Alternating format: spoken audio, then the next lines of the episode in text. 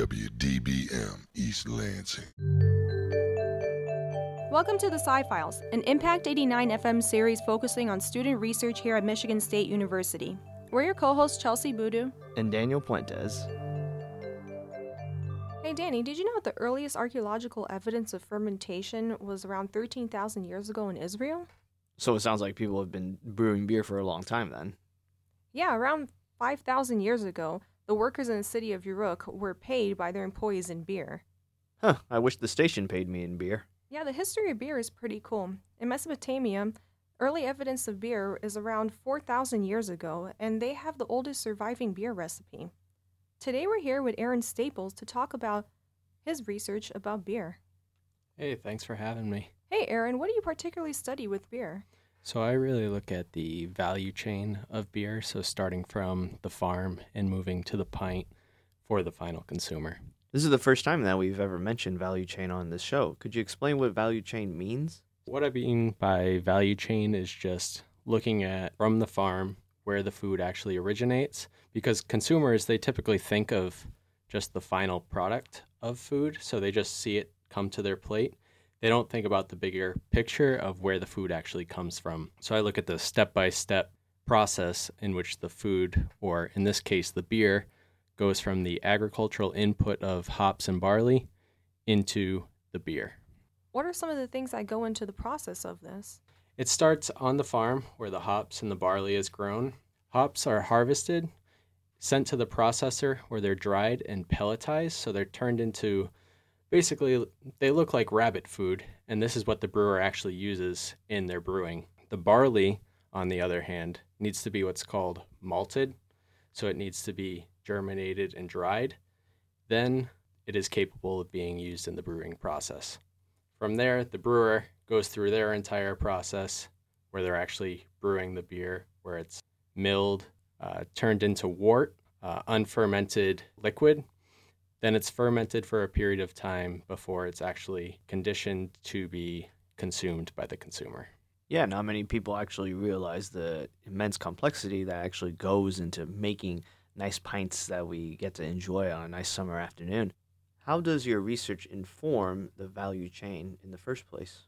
I personally look at is two specific stages in this value chain. So my first research project was on sustainability in the brewing process. So, brewing beer is a very water and energy intensive process that generates a great deal of solid waste. This is especially true for craft brewers, and there's now over 8,000 craft breweries in the country. So, it takes about seven barrels of water to one barrel of beer. It takes about 80 kilowatt hours of energy per barrel of beer, and each barrel of beer generates nearly 280 pounds of solid waste. 280 pounds. That's a great deal of just byproducts. So, what I'm looking at is a lot of brewers are looking for ways to decrease their uh, carbon footprint and just their overall promoting sustainability. So, the biggest example would be Anheuser-Busch, brewers of Budweiser. So, what they've done recently is agreed to a partnership with a wind farm out of Oklahoma where they purchased enough wind energy to brew 20 billion 12 ounce cans of Budweiser annually. I don't know if you know this, but Michigan is ranked number five in the country for the most craft breweries. I'm wondering, do you look particularly at a certain area? Like, do you look at Michigan craft breweries? In my most recent research project, we did. Um, so, this one has actually focused on brewer utilization of Michigan grown hops and what drives their decision to purchase Michigan grown hops. Because these local value chains that I was referring to, consumers really like their local food and drink. And local value chains have the potential to boost local state economies. But when the local ag is an input to a final product, such as hops for beer, the consumer doesn't often see that happen. So they see this local craft brewery, but oftentimes they're not using local ingredients. They're using Pacific Northwest hops. So this consists of Washington, Oregon, and Idaho. They produce 95% of the hops in the country. Those three states alone have over 57,000 acres devoted to hop production. Is that because of the climate? Like, why don't other states have it? Yes, that's exactly why. Basically, ever since really the Continental Railroad Um, all hop production shifted towards the Pacific Northwest, but now we're starting to see these smaller markets pop up. So now 29 states report some level of commercial hop production. Michigan is number four, making them the number one outside of the Pacific Northwest. That doesn't surprise me that much that Michigan would be the next state that would be producing the most hops outside of the Pacific Northwest. How do consumers feel about sustainability practices being implemented into their craft breweries that exist around them locally? So, oftentimes, consumers don't actually know that the brewery that they're buying their beer from is using these sustainability practices in their beer because there's just a lot of what's called information asymmetry. So, the brewers know that they're engaging in these sustainability practices, but they're not actually telling the consumers that they're doing it. What my master's thesis looked at was how consumers would value these sustainability attributes in their beer if brewers marketed them in a way that they actually tell the consumers what they're doing. So, what I wanted to look at is brewer utilization of different sustainability attributes in beer. So, this includes water reduction, energy reduction, and landfill diversion. And what a choice experiment does is it measures the trade off that consumers make between certain attributes in their beer. So, what I did was design this choice experiment where I asked consumers to pick between alternatives that vary with these different attributes. So, for example, I would ask you to choose between beer A and beer B. Say beer A was a packaged in cans. It was locally brewed with water reduction technology, priced at $9.99 per six pack. But beer B was priced at $6.49 per six pack, but it wasn't brewed with any of these sustainability attributes. It wasn't locally uh, locally brewed, but it was packaged in, let's say, glass bottles. So, based on how you respond to this choice experiment, this choice set where you choose beer A or beer B, I can go back and elicit your what's called willingness to pay. So, how much do you actually value this attribute within your beer? All right, it makes sense that the beer that is more sustainable will be a little bit more expensive because the brewery has to go through a few more efforts to create it. Since the brewery is going through all of that effort, I'm surprised that they're not actually advertising all those sustainable practices. Do you find that now they're starting to advertise them more, or are there ways that people can advertise them more? Yeah, so after Budweiser, like I mentioned recently, and invested in all that wind energy, they placed a 100% renewable electricity label on every single can and bottle of Budweiser. There's also a brewery out of Vermont called the Al- or Alchemist Brewing. They have a 100% solar powered brewery label on their cans as well. And it's also it doesn't necessarily need to be a new can design or a new just overall marketing strategy. But it's as simple as just post on social media. That's essentially free advertising for a wide consumer base, especially with the craft beer movement being among the younger generation who is socially media driven. I think sustainable practices are important to advertise so that way people can have a better understanding of what the, the breweries that they enjoy are doing to create the beer but out of all the sustainable practices that you had on your choice experiment, which ones did you find was the largest amount of willingness to pay for one of those choices? We do what's called a latent class analysis, where we separate our consumer base into three different classes and we separate them based on what's called like characteristics. So, how are they similar? So we do different demographics, attitudes, and behaviors. And what we find is the people that are willing to pay the most for across the board for all the sustainability attributes are the ones that are variety seeking beer buyers. So they like to try new beers that they had never bought before.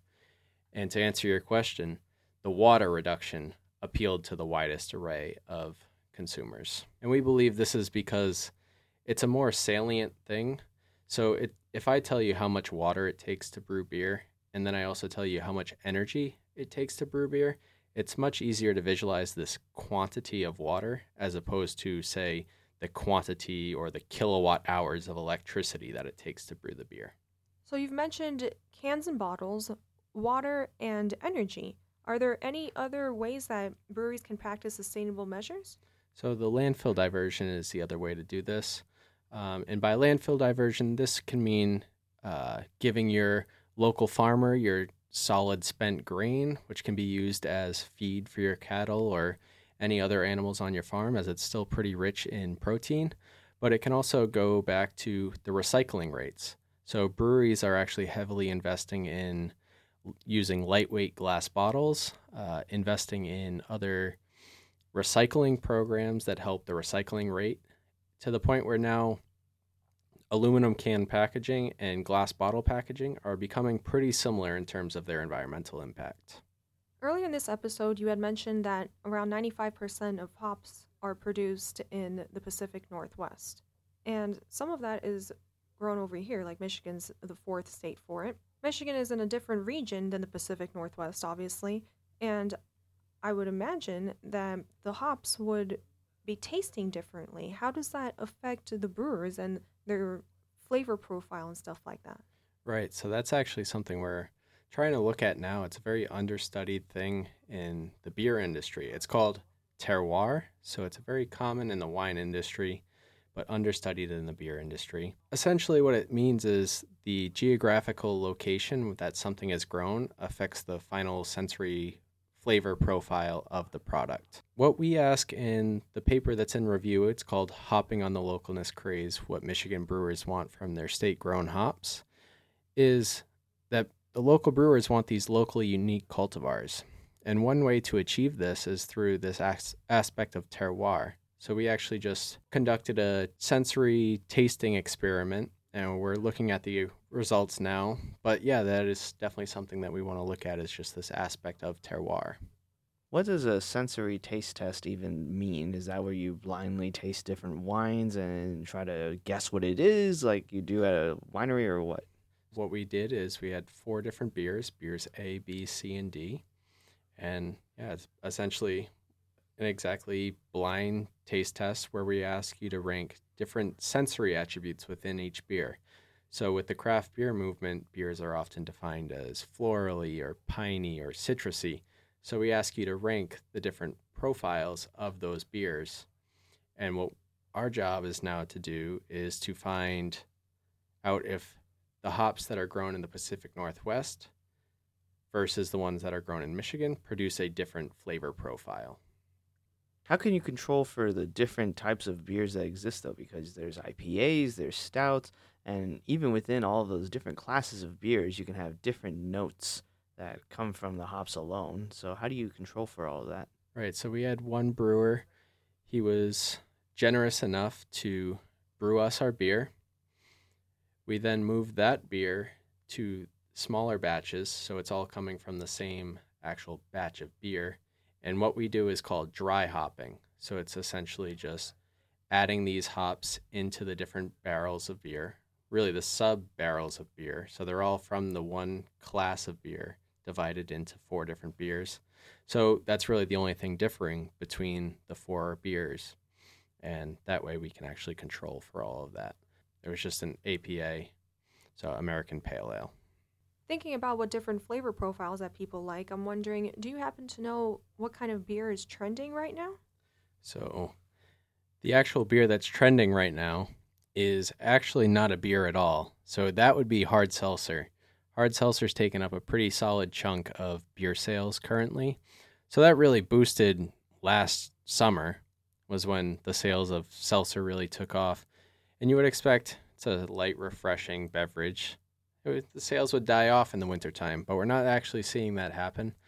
They they still account for about five percent of total tracked beer sales. Um, another trend that has really taken off is the low cal and low to no ABV movement. And what does that mean?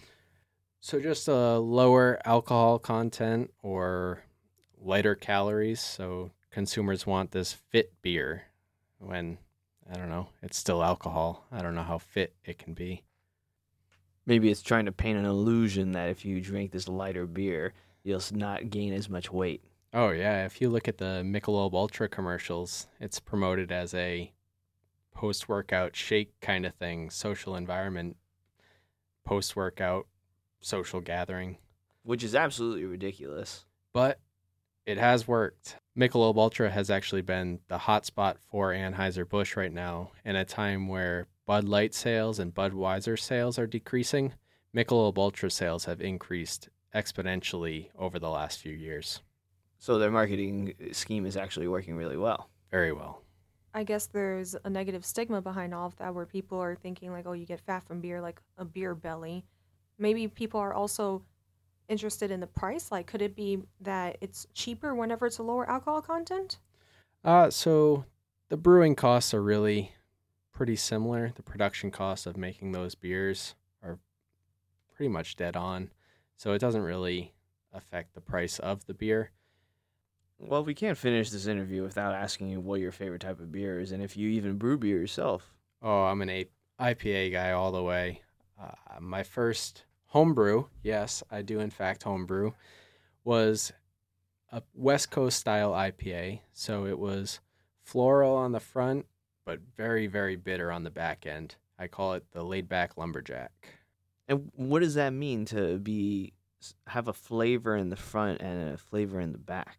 So when you're drinking the beer, right when the the first sip, it's kind of smooth and mellow, and then it just kind of bites on the back end. What does it mean to be a style of a type of beer? Isn't an IPA just an IPA? West Coast style IPA is really just meaning that bitterness in the beer. And it initially came from the Cascade hop, which became the face of the craft beer movement around the 1990s. Thank you, Aaron, for coming to join us to talk to us about the beer that you brew, as well as how you research how the beer is making impacts in today's society. Uh, hopefully, one of these days we can brew a beer with you in the future. Yeah, thanks so much for having me. I know this is a little bit of a change up for you guys going to an economist speaking. Um, but yeah, thanks again for having me. It was awesome. The Sci Files is hosted by Chelsie Boodoo and Daniel Puentes for Impact 89 FM. Thank you to our news director, Sophie Sagan, program director, Amber Konutsky, station manager, Joe Dandrin, and general manager, Jeremy Whiting. This show, as well as the entire Impact 89 FM podcast lineup, can be found online at impact89fm.org or by searching for the Sci Files on your favorite podcast directory. If you're an MSU student and want to be featured on the Sci Files, or if you have any questions, you can contact us at scifiles at impact89fm.org. See you next week on Sci Files. Thanks for listening, and remember, the truth is in the science.